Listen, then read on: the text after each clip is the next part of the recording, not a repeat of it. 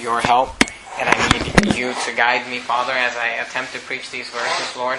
I pray that you would help this to be a time when it could be said that God met with us and that the Holy Spirit moved in us and that it wasn't my words, Lord, but that it was your words. I pray you'd help me to have a clear mind and a, a, a, a sense of what you want me to uh, say in your precious name.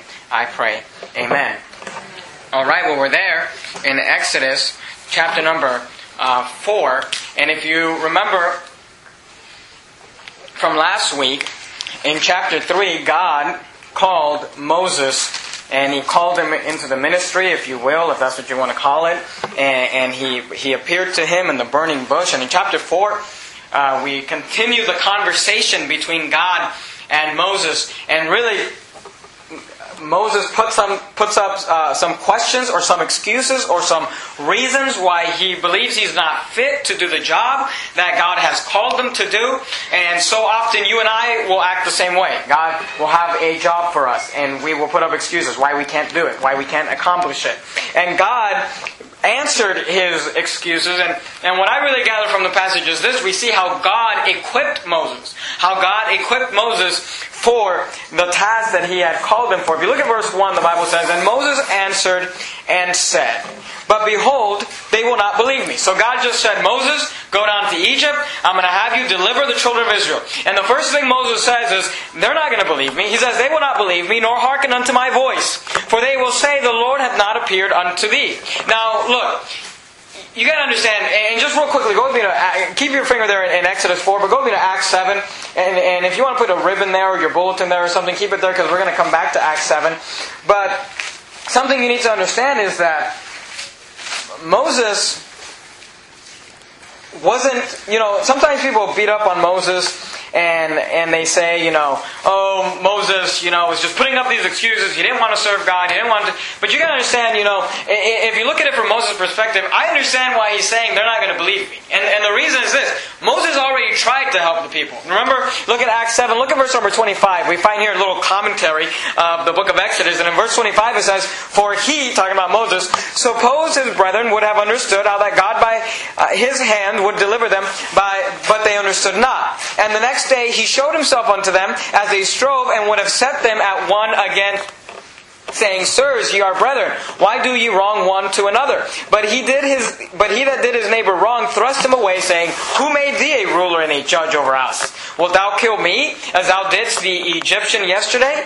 Then fled Moses at his saying, and was a stranger in the land of Midian, where he begat two sons." So we see there, and you can go back to Exodus three, but keep something there in Acts seven, because we're going to come back to it.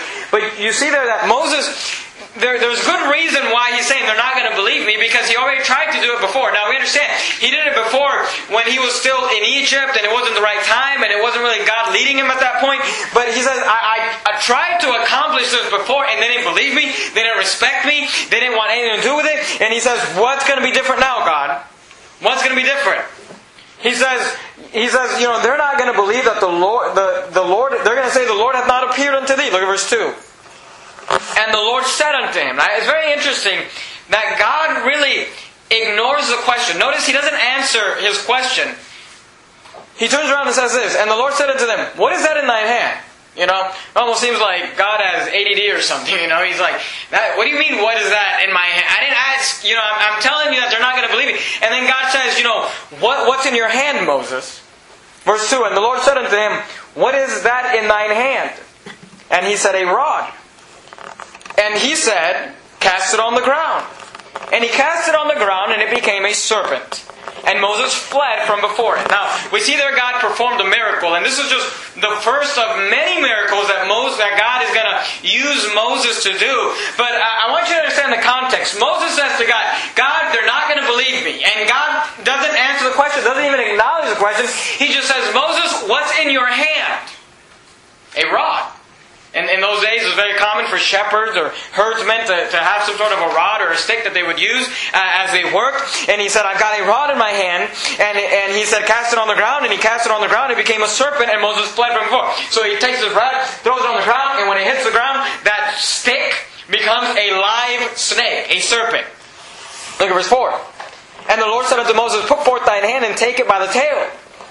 And he put forth his hand and caught it, and it became a rod in his hand. And look at verse number five. You say, why is God asking these questions? Well, the reason He does this is in verse five. Look what He says.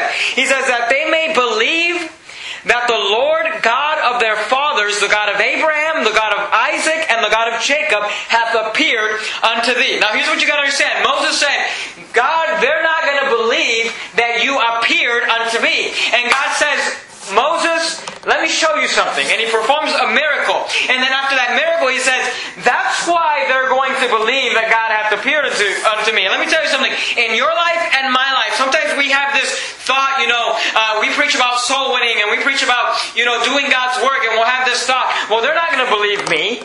I can't go preach the gospel to my family. They're not going to trust me. They're not going to believe me. They're not going to respect me. They know my past. They know what I've done. You know, and this is really what Moses was dealing with. He was going back to his family after forty years, and he said, you know, before they mocked me, and before they didn't trust me, and before they thought that I was going to kill them, and now I'm going to come back out and they're going to believe me. And God says, yes, and here's why. Here's the difference, Moses. What you did not have forty years ago, but you have now, is the power of God. He says, you've got God's hand on your life, Moses, and here's how you're going to prove it. Here's why they're going to believe you, because my power is on your life. And let me tell you something. God's power is just as available to you and I as it was to Moses in the mountain of God. But there's, it's interesting because there's a few lessons we could learn from this miracle. Look at verse two. Remember God's A D D? And the Lord said unto him, what is that in thine hand? I want you to notice something. When God chooses to put His hand or His power on your life, let me tell you something. He chooses to use those things that are in your possession. Notice God didn't tell Moses, go buy a shiny new rod. Notice God didn't tell Moses, go buy a, a you know a real nice scepter made out of gold and, and, and silver. He didn't say, I want you to do anything. He said, he said, Moses, what do you have in your hand? What do you have in your possession? And so often you and I will look at the task that God has for us and we'll say, God, I can't do this. God, they won't believe me. God, it, I tried it before and it didn't work out. And God will look at you and me and He'll say, hey, what's available? See, God's not very choosy. He uses whatever's available. And He says, Moses, what's that in your hand? He says, it's a rock. And God says, hey, anything that you possess, anything that you have, anything that you already see, we have this idea, God, if I could just preach a little better, God, if I just, if I, if I, if I could, if I was just a little smarter, or God, if I just had more time, or God, if I was just a little taller maybe, or God, you know, that's something I always think, you know, God, or if, you know, whatever, we put up all these excuses. God, if I had this, if I had that, see, Moses probably thinks, man, if I had nice apparel, if I had a real nice rod, if I had a chariot, if I had an army to go with me into Egypt, then maybe they would believe God, but they're not going to believe me. And God says, well, I know, but you don't have a chariot, you don't have an army, you don't have much money, you don't have nice clothes, but you know what you do have? You have that rod, that stick. He said, I'll use that. And that's what God wants to do with us. He says, what do you have? He's not choosy. God wants to use what's in your possession. Look at verse three. And he said, cast it on the ground. And he cast it on the ground and it became a serpent. And look what it says. And Moses fled from before it. Now the fact that Moses fled, he ran away from this, we can assume, and again, this is, the Bible doesn't really spell it out for us, but we can assume that this must have been some sort of a venomous snake. Some snake that he wasn't, either a dangerous snake or a snake that he didn't really know much about because, well, you know, I mean, I, I would probably, you know, just... Even if it was a garden snake, if I threw a stick down and it turns into a snake, I'd probably run from it too. But, but you know, we're, we're you know, he throws this thing, you know, and, and he's afraid of it for whatever reason. Bible says Moses fled from before it. But I want you to watch God's instruction. Look at verse four. And the Lord said unto Moses, put forth thine hand. Look what he says. And take it by the tail. God very specifically tells him how to pick up the snake. Now here's the thing. You know, there there are people who do it, but they are dumb. But if you're ever going to pick up a snake, especially if it's venomous or it can hurt you, it can bite you, you know, generally people pick it up by the neck, you know, right up, right underneath the head. You say, why do they do that? Well, the reason they do that is because if you pick it up by the tail, a snake has the ability to wrap itself around you and bite you. Do you understand that? If you if you ever seen anybody handle like a rattlesnake or something like that, they pick it up by the, you know, they squeeze it by the head. That thing can, it can wrap all around you all you want, but as long as you're holding on to the head, it's not going to bite you.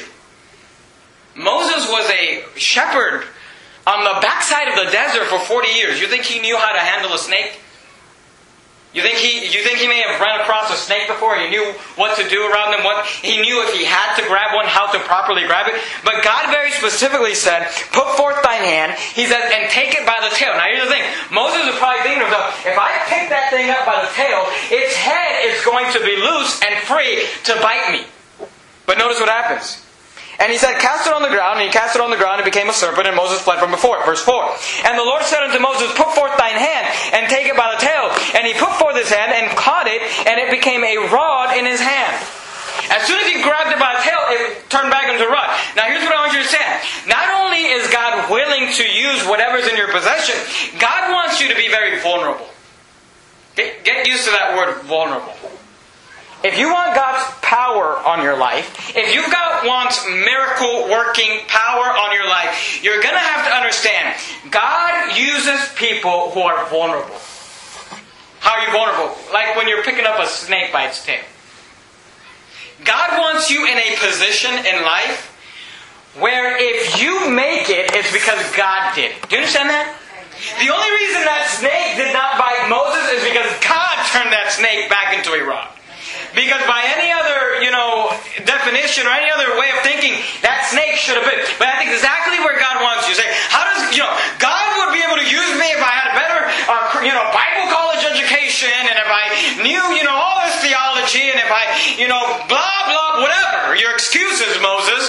God says, no, Moses, I can use even that rod. If you're willing to give up what you possess, and if you're willing to be vulnerable. God says, I can show my power. God says, I can do that. Look at verse five. That they may believe the Lord, God of their fathers, and the God of Abraham, the God of Isaac, and the God of Jacob hath appeared unto thee. Notice, the only reason they're going to believe Him is because of God's power. You say, well, Pastor, that was that was uh, that that that was Moses, and that time is gone, and that day is not available for us. Go be. I told you to keep your finger there in Acts seven. Just go go to Acts chapter one real quick. Let me show you something. Acts chapter number one. Look at verse number eight. Acts chapter one, look at verse eight. The Bible says, but ye. Now, I'm I'm not too sure. I, I missed. I, I must have missed this class in Bible college. I don't know. But is, is Acts in the New Testament or in the Old Testament? Who, who knows the answer to that question? I hope somebody knows the answer to that question. Miss Hudson? It's the New Testament. Okay, good. Praise God. New Testament.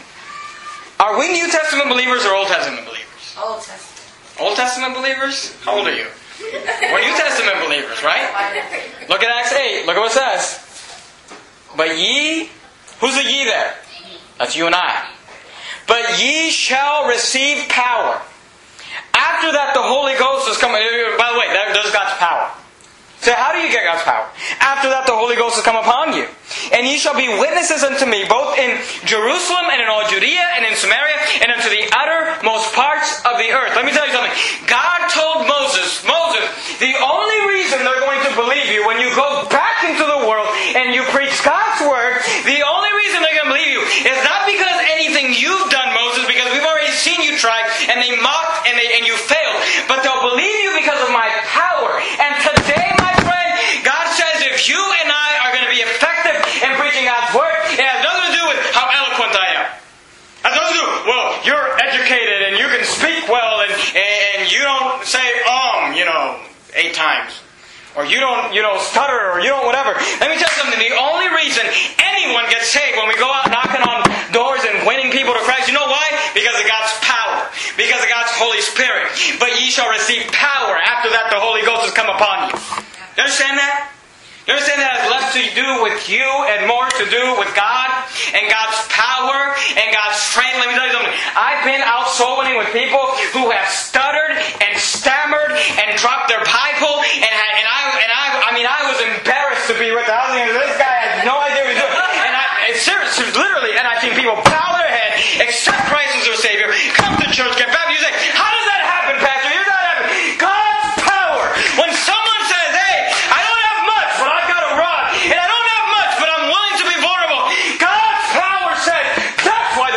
Moses. That's why they'll come through. You say, you're really going to grow a crowd in a house? Wow, I can't do it in a house, but God can. So you're really going to grow, grow, you know, get, take a ragtag group of people like they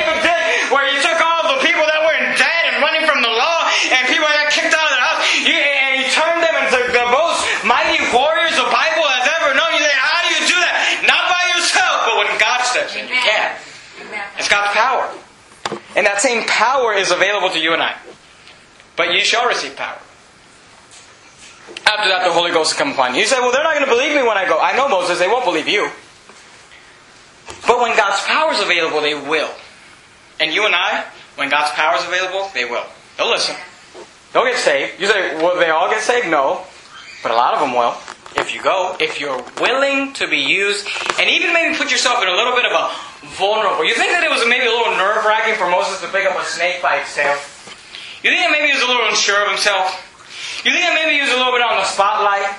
But he said, I'm willing to be vulnerable if God says you'll come through. And God says, I will come through. Look at verse six. And the Lord said, furthermore. I like that word. I like, I like that. Furthermore. He said, Moses, it's not just that. He says, furthermore unto him, put not thy hand into thy bosom. And he put his hand into his bosom. And when he took it out, behold, his hand was leprous as snow.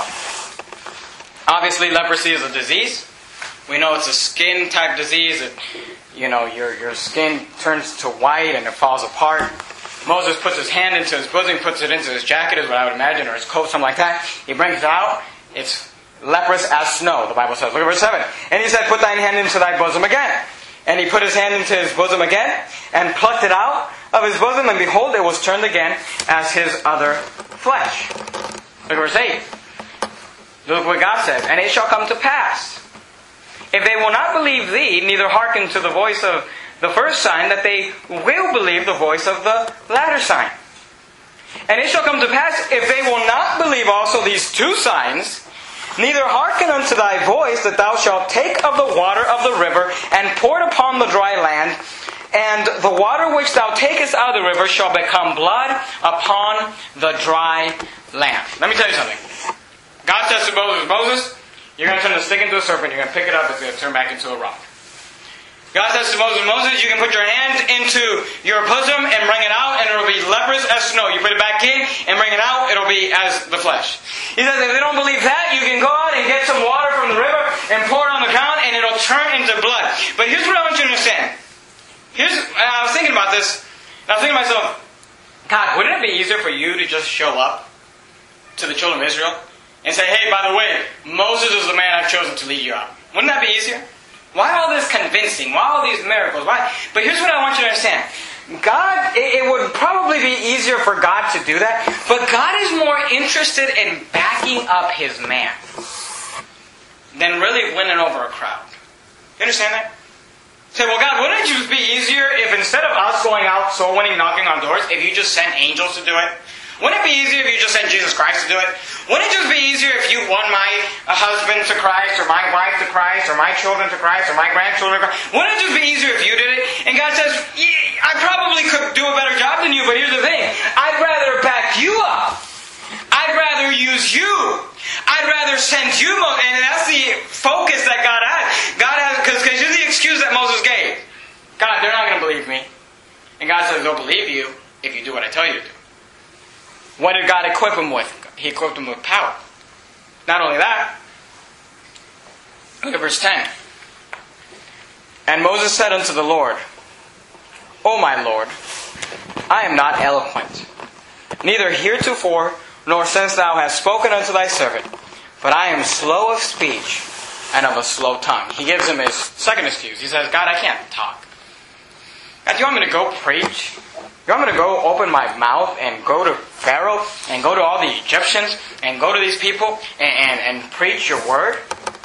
He says, I'm not eloquent, neither heretofore nor since thou hast spoken unto my servant. He says, but I am slow of speech and of a slow tongue. He says, God, I don't have the ability to speak. And I want you to notice God's response, verse eleven. And the Lord said unto him, who hath made man's mouth?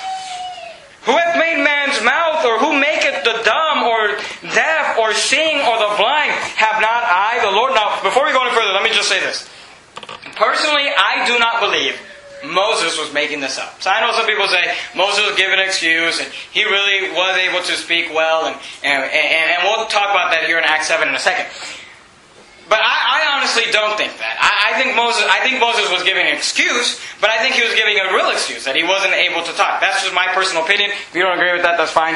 Uh, but that's what I think. And let me show you why I think that. Uh, drop down real quickly to verse fourteen. Notice God didn't say to Moses, Moses, you're right, you can't speak, but I, I, you know, just do it anyway. Even though God did tell him that, He told him, I will be with you. But in verse fourteen, the Bible says, and the anger of the Lord was kindled against Moses, and he said unto, uh, and he said, is not Aaron the Levite thy brother? And look what he says. This is why I believe Moses really couldn't speak, because God said, I know that he can speak well. So God acknowledges the fact that his brother can speak well. So he says, look, Moses, you have this excuse, you can't speak. And he says, you need to get over that. But he says, Moses, but your brother can speak well. And the fact that God acknowledges that, to me, makes me think that Moses wasn't lying to God. He wasn't trying to just come up with an excuse. He really did have a, uh, a he didn't have the ability to speak or whatever. Again, that's just my opinion. But Moses said unto the Lord, O my Lord, I'm not eloquent, neither heretofore, nor since thou hast spoken unto thy servant, but I am slow of speech and slow of tongue. Now, verse eleven is one of my favorite verses in the book of Exodus. Because God, the Bible says, and the Lord said unto Moses, and I believe God, when God says this, He didn't really, I, in my mind, I, I imagine God more yelling this. He was saying, who hath made man's mouth? Because Moses just said, I can't speak, I'm slow of tongue, uh, I'm slow of speech and slow of tongue. He said, I'm not eloquent, and, and God's response is this, who made man's mouth? Or who maketh? And notice these words, because it's very interesting. This, this really popped out to me recently. God said, who made man's mouth? Right? We would all agree with that. But then notice what He says. Or who maketh the dumb? Now, is being dumb a good thing? Look what He says. Or deaf. Is being deaf a good thing? He says, or the seeing. Now, that's a good thing.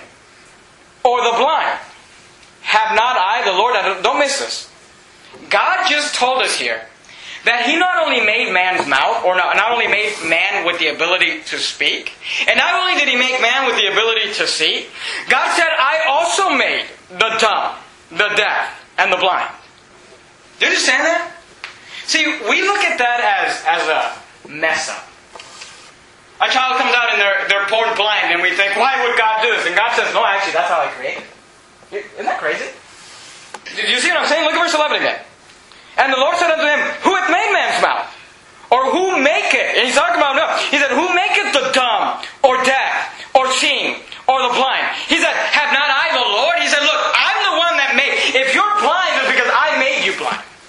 If you're deaf, it's because I made you deaf. If you're dumb, it's because I made you dumb. I was here, I was listening on the news just last week. I was listening on, on the radio, I was listening to the news, and I heard a story of a couple who's suing this medical facility or whatever. Because the lady was with child, she was pregnant, and they went there and had some tests ran, you know, because they were these, like, abortion people, you know, they were pro-abortion, and they had some tests ran because they wanted to make sure that their baby was healthy, otherwise they were going to abort it. And the tests all came back saying that the baby was born, that, that it was normal, it was natural, they went ahead with the birth. When the baby was born, the little girl was born mentally retarded.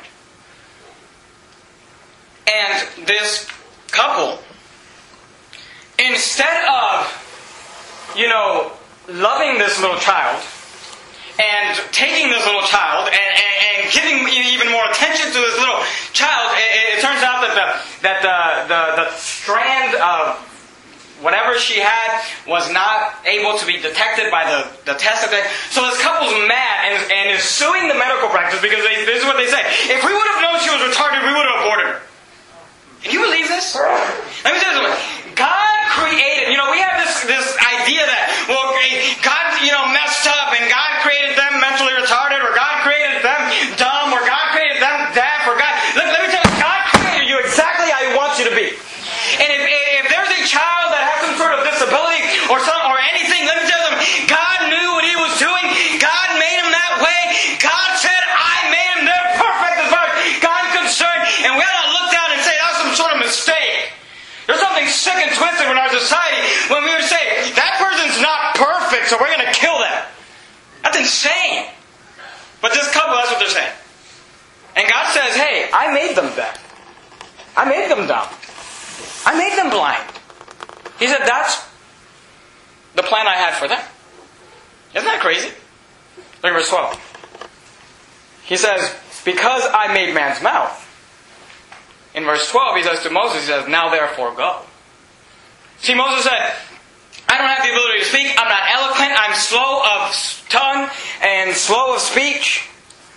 And God says, I made man's mouth. I made language. I made the ability that you do have. He says, don't complain about how I made you, Moses. If you're slow of tongue, I made you that way.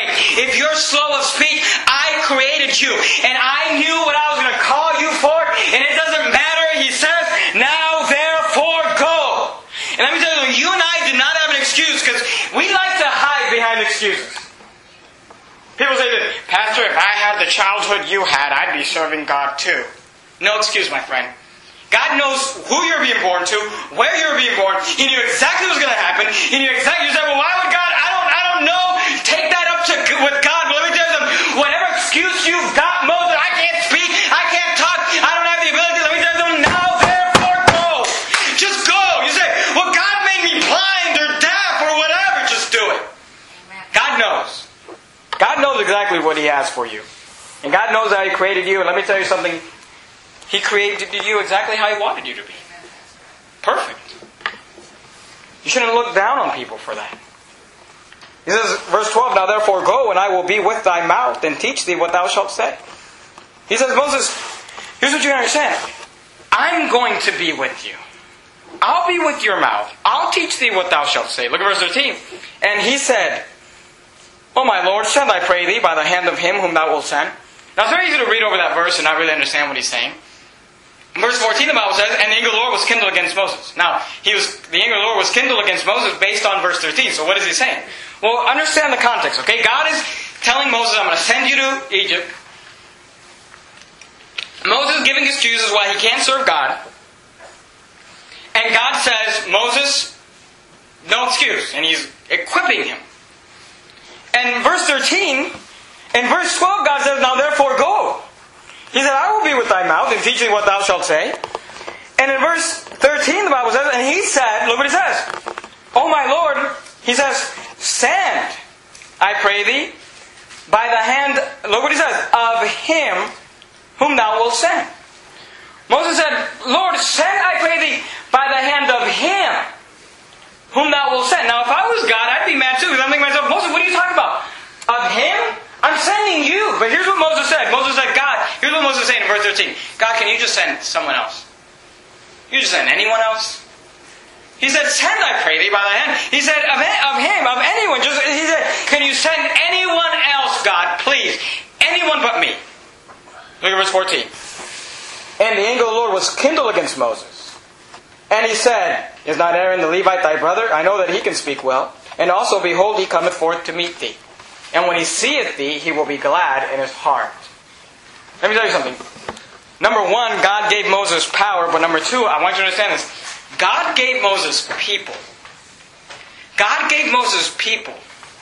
When God, when Moses said, I can't do this, God, I cannot do it by myself. God said, okay, Moses, I'll bring, I'll bring someone. I'll bring someone. Do you remember the story in the book of Judges? Of uh, Barak. And do you remember how Barak and Deborah? Remember how God wanted them to go and he said, I can't do it by myself? And he said, okay, we'll take so-and-so with you. Remember the story of, of uh, Gideon? When Gideon said, I can't go by myself, and, and God said, well, if you're afraid, take so-and-so with you. And he said, okay. And he took him with him. God, it's very common for God to equip, you know, that's the point of church, by the way. That's why we come together as a community, as a congregation of believers. We come together. Because Moses said, God, I'm just so afraid to do it by myself. And God said, okay, I not only will give you my power, He says, I will also give you people. People to help. People to go. Let me tell you something.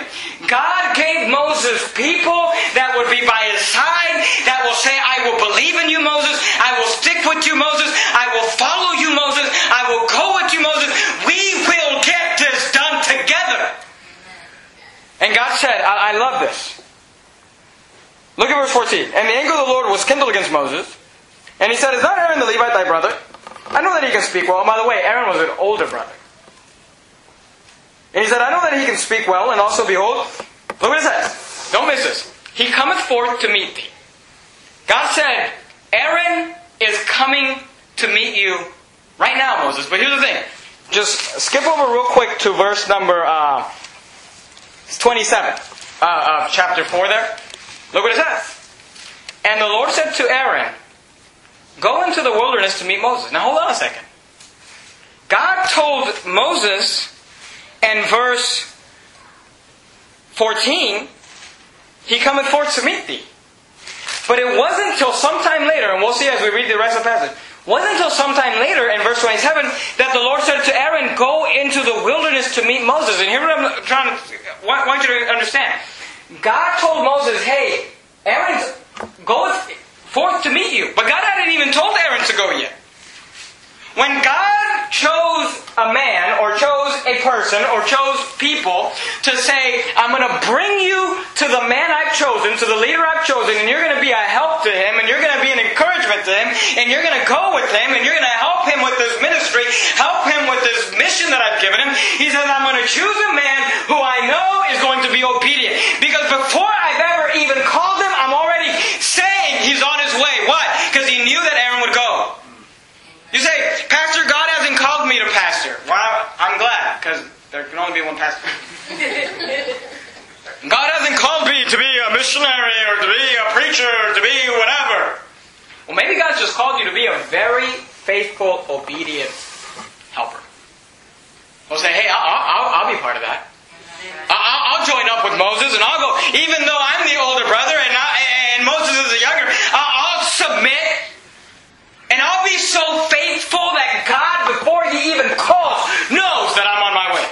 He says, I'll be so faithful and God will trust me so much that He doesn't have to question where I'm at. He doesn't have to question where I'm going. God says, He's already on the way, Moses. And then He goes to Aaron and says, hey, can you do this? And he, and he was that trustworthy in Aaron that he knew he'd be on his way. Look at verse fifteen. Look at the ministry. And thou shalt speak unto him. This is God telling Moses. Thou shalt speak unto him, Aaron, and put words in his mouth. Look what he says. And I will be with thy mouth, and with his mouth, and will teach you what ye shall do. And very interesting, verse sixteen. He says, and he shall be thy spokesman unto the people, and he shall be, even he shall be to thee instead of a mouth. But remember what he's saying. I don't have a, uh, my mouth doesn't work, God. And he says, okay, he'll be instead of a mouth. And thou shalt be to him instead of God.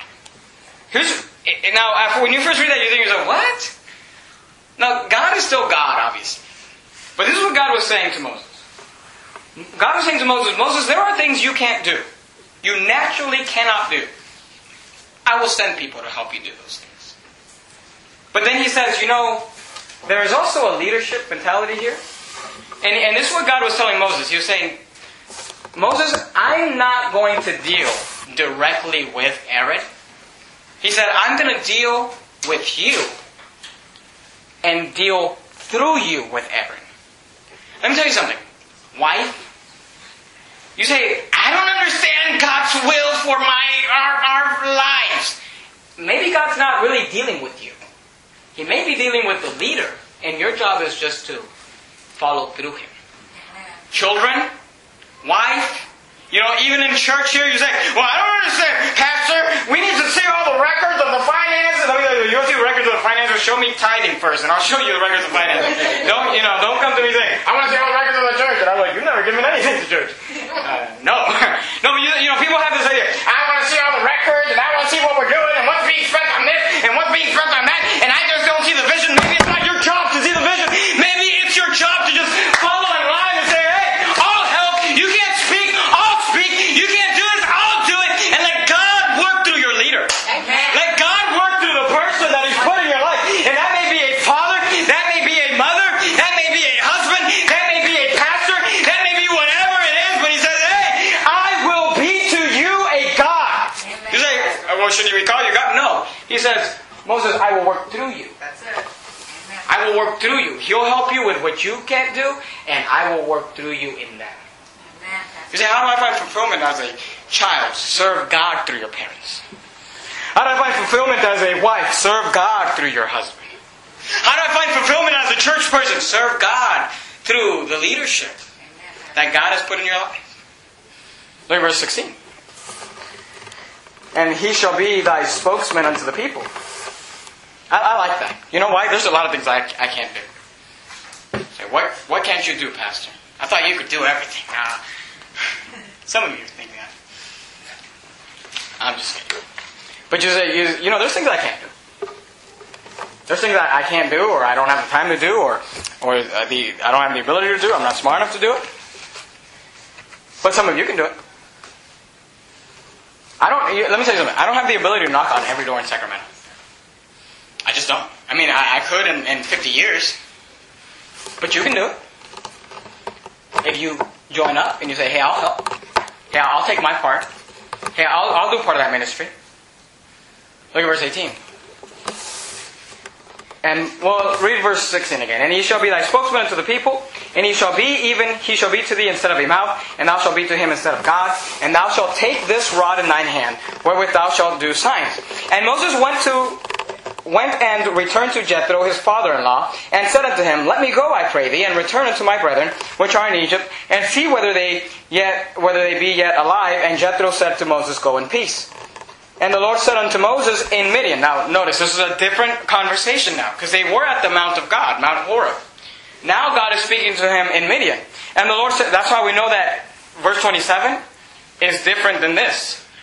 And then when God told, you remember when we're talking about how uh, God told him Aaron's on his way, but he hadn't really called him yet. We know that time has gone by. Look at verse nineteen. And the Lord said unto Moses in Midian, Go, return into Egypt, for all men are dead, which sought thy life. So by the way, up to verse nineteen, Moses thinks he's going to Egypt against a Pharaoh that wants to kill him. Because remember, that's why he ran away. It wasn't until Moses said, Okay, God, I'll go, that God said, Oh, and by the way, everyone who wanted to kill you is gone. See, Moses could have used that as a complaint. But see, God always takes care of it. God takes care of it. Verse nineteen. And the Lord said unto Moses and Midian, Go, return unto Egypt, for all the men are dead which are sought thy life. And Moses took his wife and his sons, and set them upon an ass, and he returned to the land of Egypt. And Moses took the... I want you to notice, don't miss this. Look what it says. Moses took the rod, what's the next two words? Of God. Do you see that? In his hand. Isn't that amazing? Was that God's rod? Whose rod? Remember, God asked Moses, What's in your hand? And what did Moses say? A rod. Whose rod was it? Moses.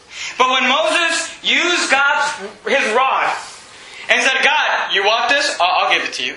You want me to be vulnerable? I'll be vulnerable. I, I want your power in my life. God says, Hey, Moses, you know that rod you had? Guess whose rod that is now?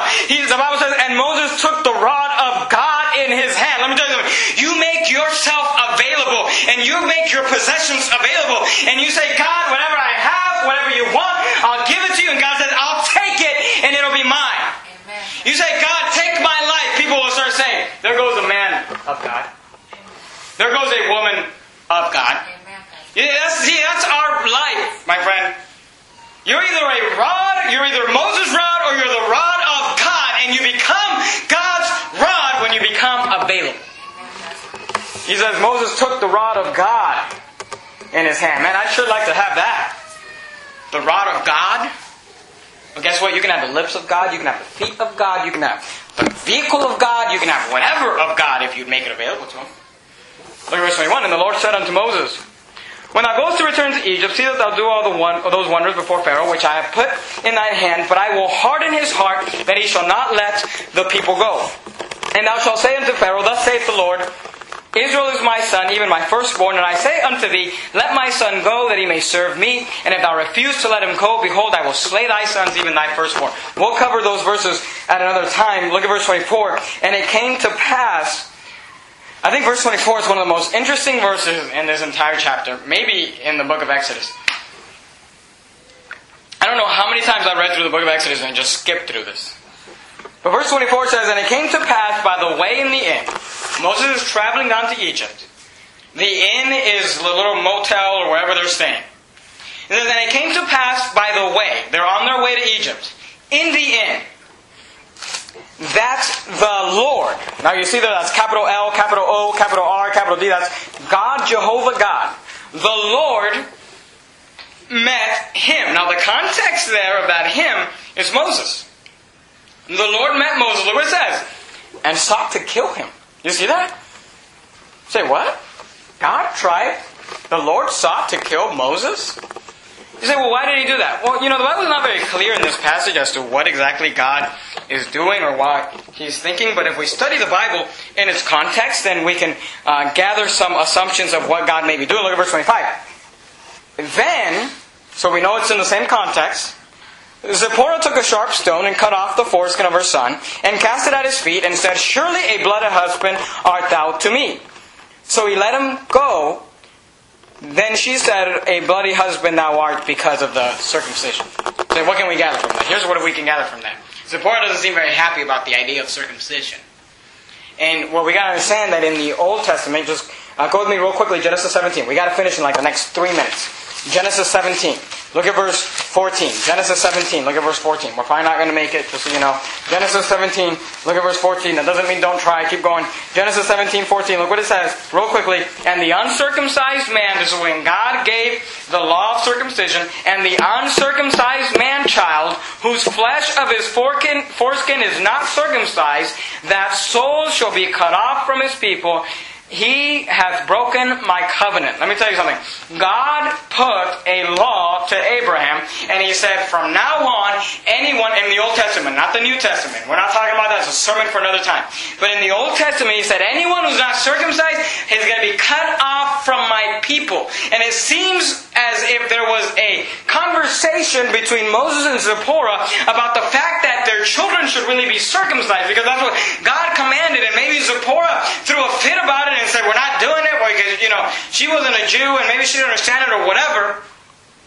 And the Bible tells us that God actually met Moses and sought to kill him because of it. And in verse twenty-five, then Zipporah took a sharp stone and cut off the foreskin of her son and cast it at his feet and said, surely a bloody husband art thou to me. Look what it says, verse twenty-six. So he let him go. I mean, the Lord was actually like grabbing Moses and was ready to kill him. And Zipporah very quickly took her son and circumcised him and threw the skin and said, you're a bloody husband unto me. And then God said, fine. And he let him go.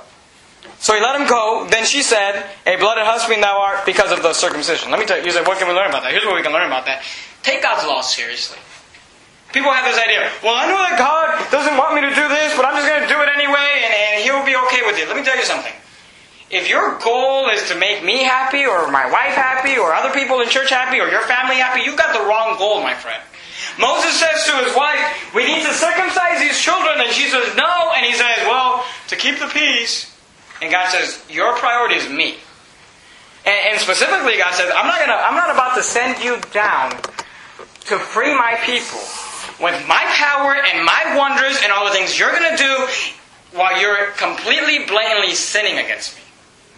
And he said, circumcise the child or I'm going to kill you. And she circumcised the child, praise the Lord. But we ought to take God's commandments seriously. They're, they're God's commandments. They're not, you know, things that we can just take for granted or say, oh, whatever. Look at verse twenty-seven. And the Lord said to Aaron, go into the wilderness to meet Moses. And he went and met him in the mount of God and kissed him. And Moses told Aaron all the words of the Lord who had sent him and all the signs which had commanded him. And Moses and Aaron went and gathered together all the elders. Look what he says. They're gathering together the elders of the children of Israel. And Aaron spake all the words which the Lord had spoken unto Moses and did the signs in the sight of the people. And the people believed. And when they heard that the Lord had visited the children of Israel and that He had looked upon their affliction, then they bowed their heads and worshipped. And let me tell you something. God gave them more people. And God gave them more... Just don't worry about that. God gave them more people. You say, well, what? Because God gave them a person, Aaron, but then God gave them more people. Now, unfortunately, as you continue to read, these people kind of turn their back. But let me tell you something. The way that God equips us for the ministries, here's what He does. He gives us power and He gives us people. But here's the thing, the people have to be obedient. Amen. And I honestly, I believe that there are people that God has brought to this church. And I and I just think to myself, there, there's, it's amazing how God has brought the right attitude, the right you know, mentality, just the right people to the church. But here's the thing. Sometimes people are disobedient.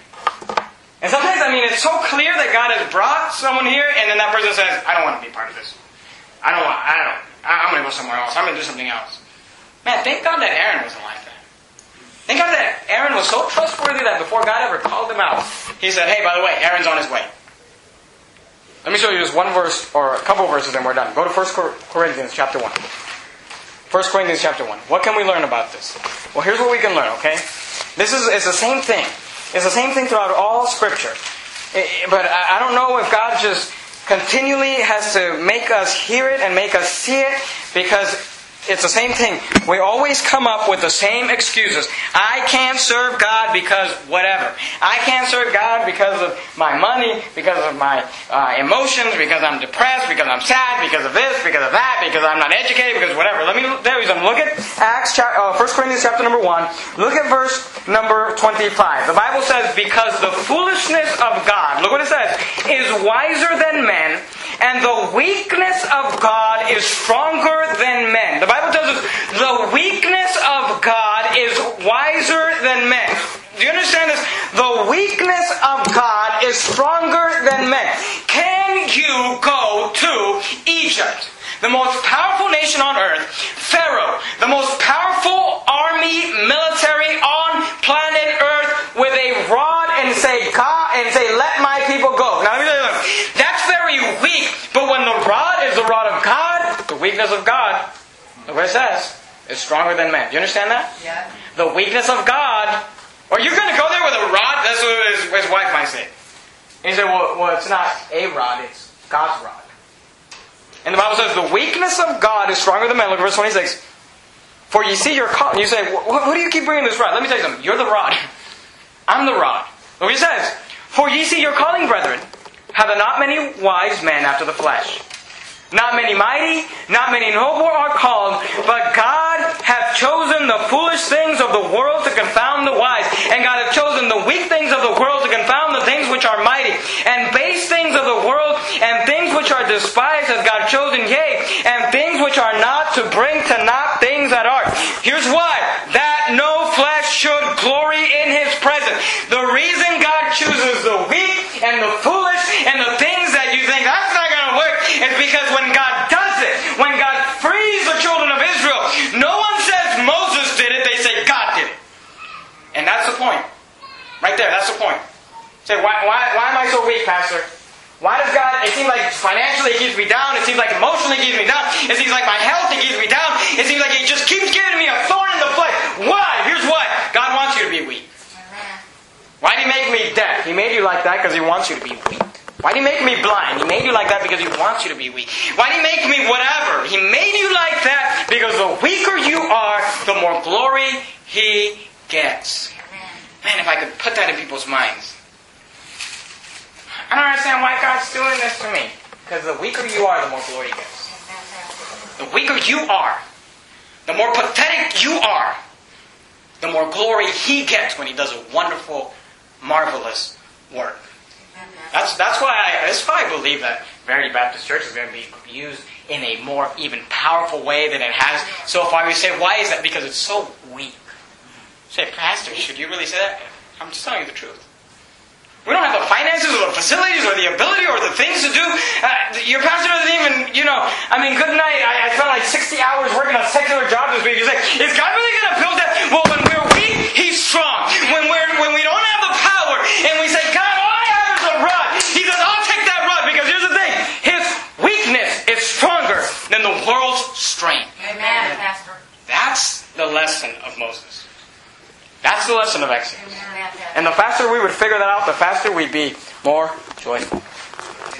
Because like Paul, we would glory in our infirmities. That, uh, remember what he said? Power of God may rest upon me. That's what Paul said. Let's bow our heads and have a word of prayer. Dear Heavenly Father, thank you all for our church. Thank you for Bible study time. Thank you for the book of Exodus. And Father, I pray you'd bless us and help us to realize that the weaker we are, the more opportunity we give you to work in our lives. We love you, Father. Help us all to be that rod of God. In your precious name I pray. Amen.